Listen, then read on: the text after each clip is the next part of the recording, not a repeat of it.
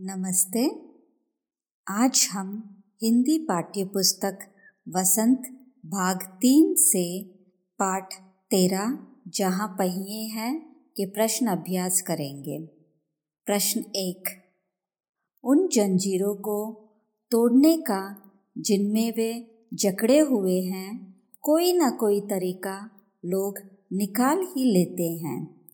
आपके विचार से लेखक जंजीरों द्वारा किन समस्याओं की ओर इशारा कर रहा है?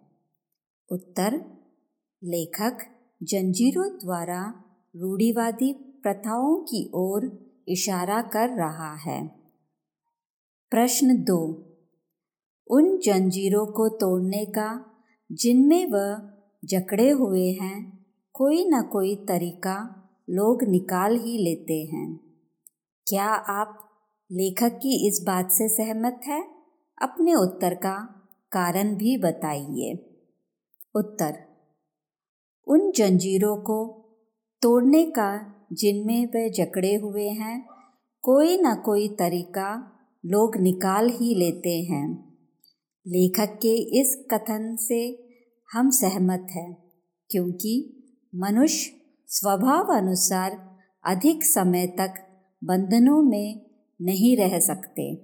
समाज द्वारा बनाई गई रूढ़ियाँ अपनी सीमाओं को लांघने लगे तो समाज में उसके विरुद्ध एक क्रांति अवश्य जन्म लेती है, जो इन रूढ़ियों के बंधन को तोड़ डालती है।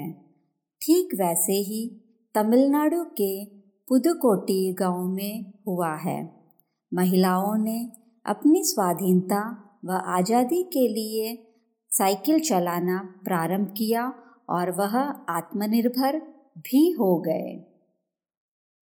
प्रश्न तीन। साइकिल आंदोलन से पुदुकोटी की महिलाओं के जीवन में कौन कौन से बदलाव आए हैं? उत्तर।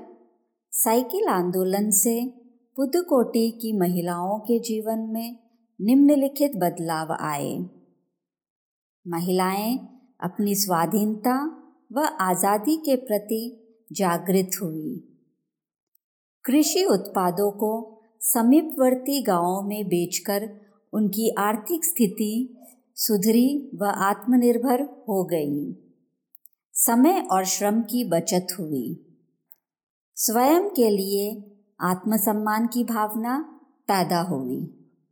प्रश्न चार शुरुआत में पुरुषों ने इस आंदोलन का विरोध किया, परंतु आर साइकिल के मालिक ने इसका समर्थन किया। क्यों? उत्तर, शुरुआत में पुरुषों ने इस आंदोलन का विरोध किया, क्योंकि उन्हें डर था इससे नारी समाज में जागृति आ जाएगी। आर साइकिल के मालिक गाँव के एकमात्र लेडीज़ साइकिल डीलर थे। इस आंदोलन से उनकी आय में वृद्धि होना स्वाभाविक था। इसलिए उसने स्वार्थवश आंदोलन का समर्थन किया। प्रश्न पाँच।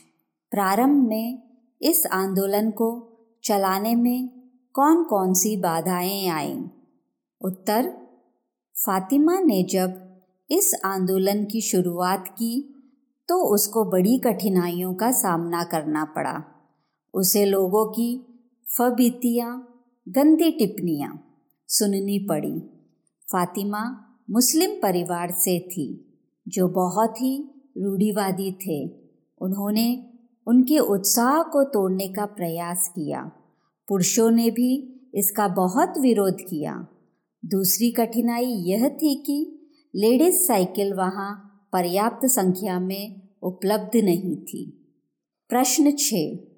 आपके विचार से लेखक ने इस पाठ का नाम जहाँ पहिए हैं, क्यों रखा होगा?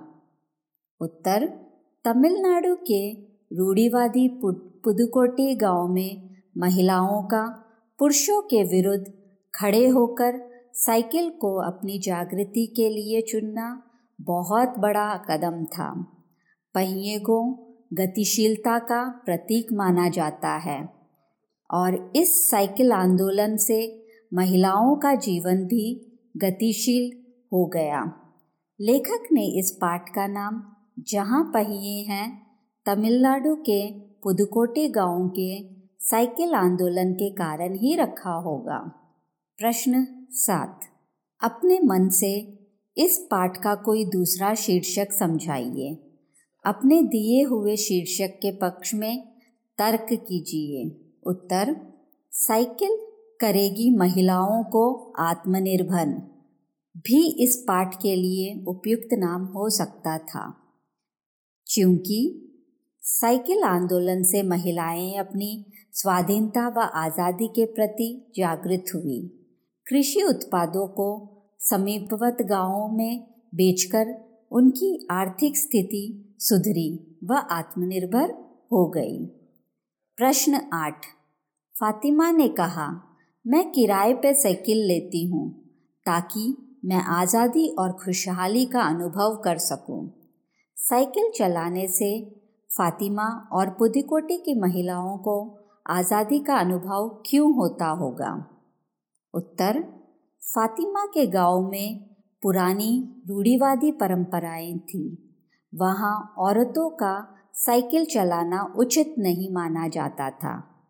इन रूढ़ियों के बंधनों को तोड़कर, स्वयं को पुरुषों की बराबरी का दर्जा देकर, फातिमा और पुदुकोटी की महिलाओं को आज़ादी का अनुभव होता होगा।